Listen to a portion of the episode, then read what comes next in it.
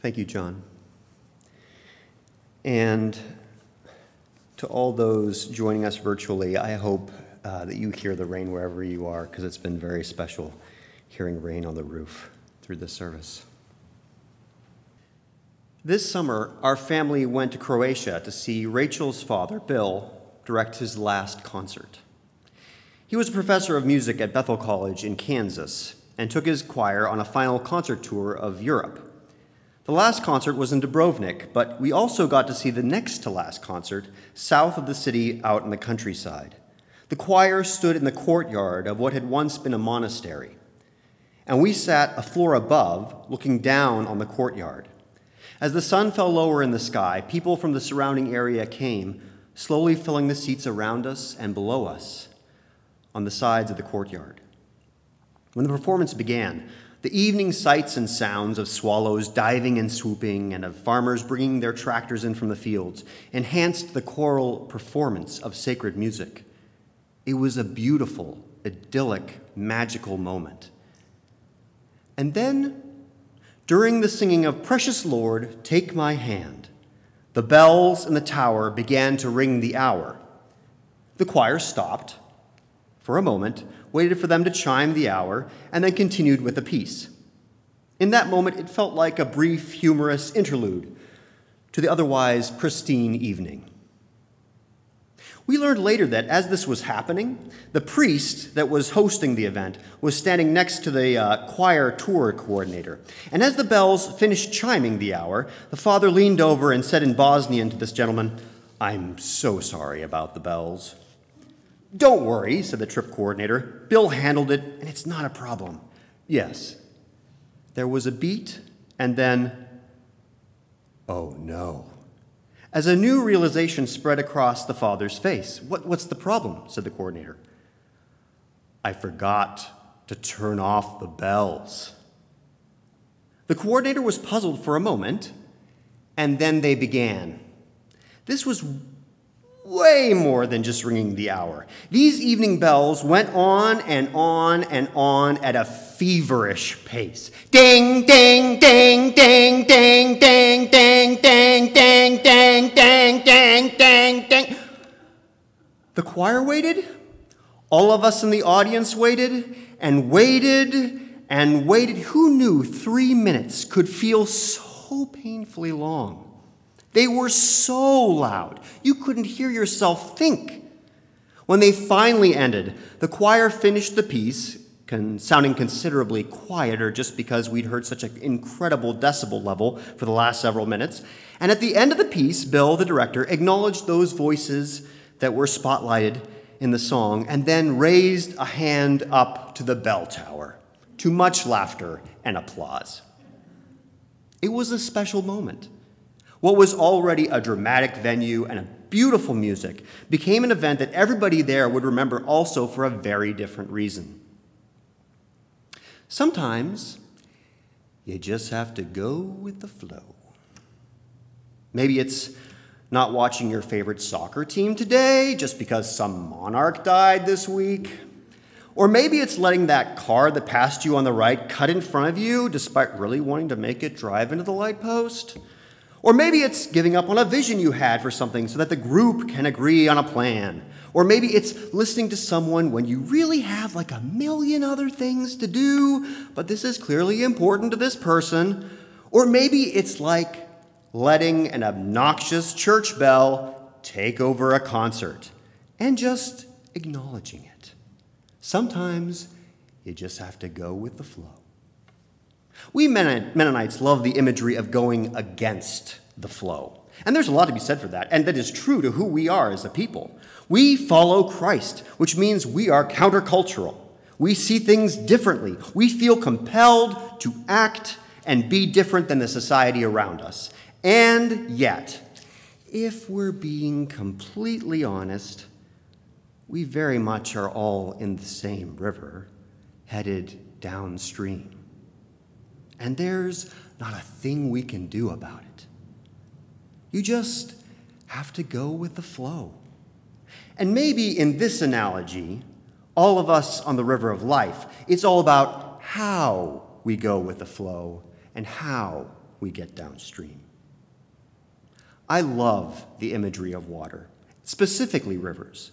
Growing up in western Pennsylvania, I spent many summer days as a child playing and exploring creeks and streams. I was well aware from a young age of the connection between a small rivulet of water and the monstrous expanse of the ocean.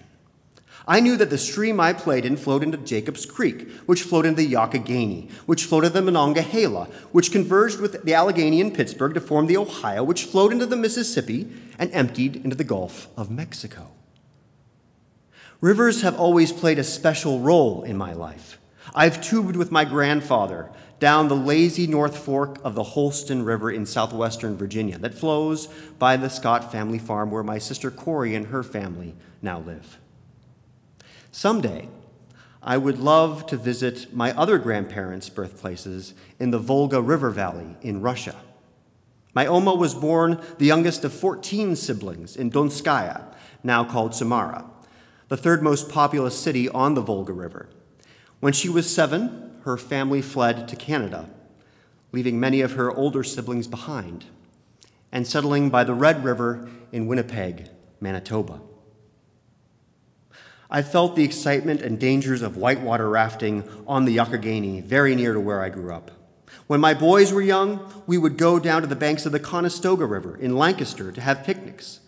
Just a few miles from where we sat, the Conestoga joined the wide Susquehanna that flowed into the Chesapeake Bay, which flowed to southeastern Virginia by the island that my grandmother's Crawford clan settled hundreds of years ago, looking for a better life in a new, different world. One where they made their way and found success by exploiting others, owning slaves all this close to where the bay meets the Atlantic Ocean. Today, I am acutely aware of living just up the hill from the Menomonee River, which meets up with the Milwaukee and the Kinnickinnic River downtown to flow into Lake Michigan, and that will flow by so many peoples and different places through Lake Huron to Lake Erie, then on to Lake Ontario, down the St. Lawrence Seaway by my aunt and uncle and cousins and their families in Montreal, and finally joining the Atlantic Ocean. Like people, rivers travel sometimes moving slowly and sometimes in a great hurry. Rivers follow the path of least resistance, even if it means going out of the way or meandering in directions that make squiggly, inefficient lines on a map. With the global climate crisis, we've witnessed that rivers can die, just dry up. Out west, the drought in the Colorado River Basin is threatening to change how the inhabitants of that part of the world live, and certainly how they work and farm as well as play. And we've seen the devastation that can occur when a river floods. My prayers are with the people of Pakistan, 33 million of whom have been affected by flooding just in the last couple of weeks. The area that's flooded, a third of the nation, is equivalent to the size of the state of Colorado. There's good reason that rivers have been used to describe life's journey again and again. They're dramatic, powerful, inspiring, and we know we need them for life. Today's scripture choices were a very long list because of the prominence of and significance of water and rivers in particular. Whether it's the creation story in Genesis or Moses crossing the Red Sea or the psalmist remembering the Israelite people weeping on the banks of the rivers of Babylon or John the Baptist baptizing Jesus in the Jordan River, or the woman at the well giving Jesus a drink, or Paul telling the false prophet that he would not be able to see in a mist blinding his eyes. Or from Revelations, an angel showing the river of the water of life, bright as crystal, flowing from the throne of God and of the Lamb through the middle of the city. And on either side of the river is the tree of life, with its 12 kinds of fruit, producing each eat its fruit each month, and the leaves of the tree are for the healing of the nations. Our conference, Central District Conference, is using the imagery of a tree this year. Clearly, the tree of life and the river of life are not unrelated. Next week, we will have the opportunity to celebrate and remember our relationship with our conference as representatives from the uh, Central District Conference will be here as part of the list, sacred listening process. We will recall our experiences upriver, those times and places that we have had opportunity to relate and experience our life as a congregation in relation to our conference. I hope you can be a part of it. Remembering is so important. It's important in helping us understand where we are now and where we might be headed. This past May, I got to follow a river upstream. Ray invited me to join him on a cruise up the Danube traveling through Hungary, Austria, and Germany. I was very excited to see, visit so many places and spaces I'd heard about but never been before. Going upstream on a famous river, stopping to visit big and little cities, small towns, and just watching the bank go by. Seeing and experiencing the lives and history of different peoples and cultures is such a gift. It was after our travels ended in Munich that I joined my family in Dubrovnik, Croatia. We traveled up into Bosnia and Herzegovina to the city of Mostar, where we met Rachel's father, Bill, and his choir. The Neretva River cuts through Mostar with amazingly clear, cold water from the mountains. It also divides the city Christian Croats living on the west side of the river and the Muslim Bosnians on the east.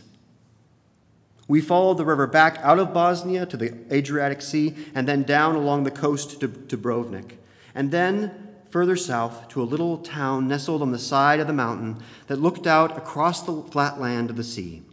It was in this gorgeous setting, in that monastery that dated back to the 14th century, that Bill gave his second to final concert. We learned earlier in the evening a bit of the history of the monastery, looking Far upstream in time, we heard about the monks who lived there for centuries, living lives for Christ in a committed community. The church had seen so many nations and occupying forces come and go.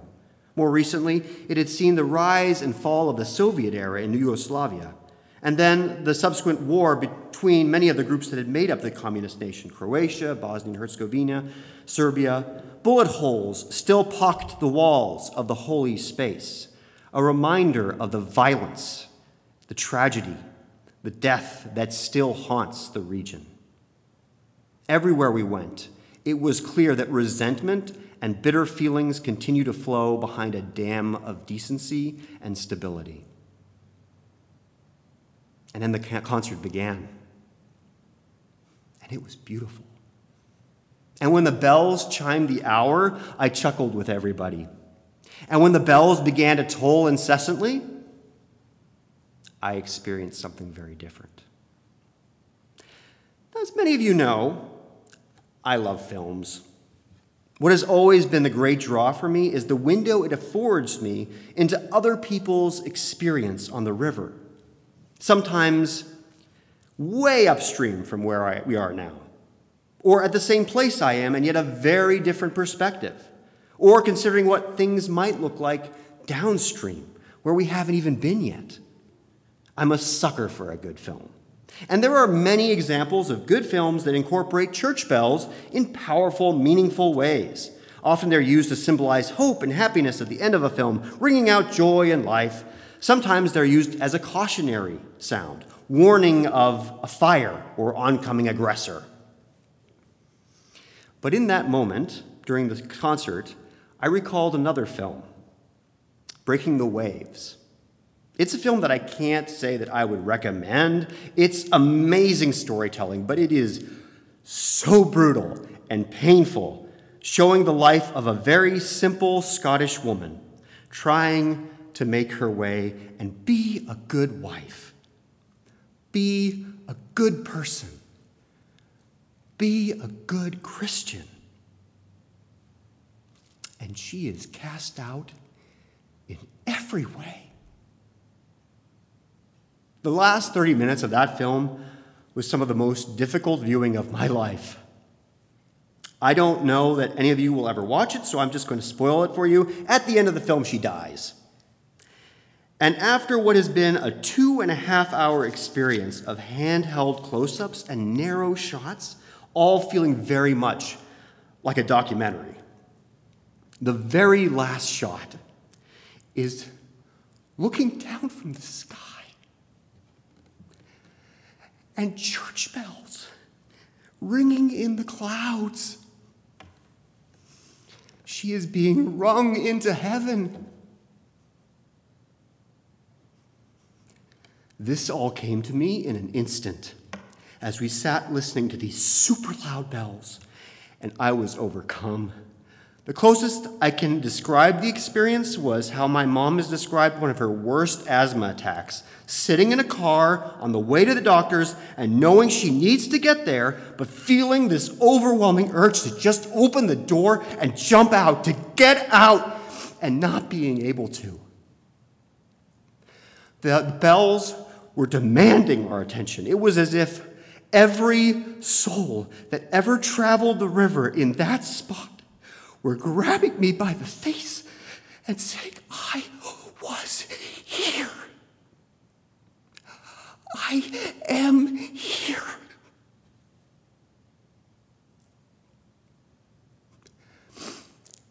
And just as unnerving and disquieting the experience was because everybody around me was laughing. I'm sure that I will be unpacking that experience for years to come, but I want to be very clear about why I share it with you and what I see as its significance to us. I share it because it was such a different experience than the corporate experience around me. And yet, I am so thankful for both that corporate experience and my personal experience. Both were very special. This is not me saying, see, there's another way to experience life or events, or see, this is what one really should have been feeling in that moment, or that somehow the profundity of my experience with the bells was somehow better with, than, than anybody else's. No, it wasn't. I feel very strongly about. But it was different, profoundly different. And there must be room for those differences.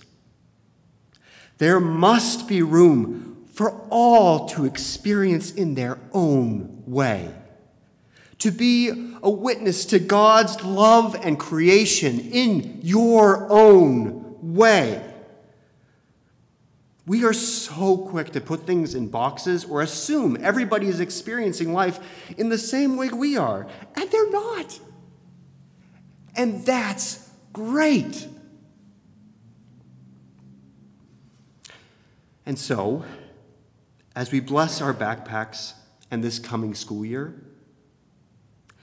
as we enter this fall, having commissioned Team What to look at what we feel compelled and also willing to take on as a congregation, and as we each find our way down the river, recognize that just because we are at the same spot in the river, we each have our own passions and perspectives, our own challenges and triumphs and all of them are different, and all of them are seen and known by God. And all of them, all of them are a blessing, giving us a bigger, fuller picture of the river.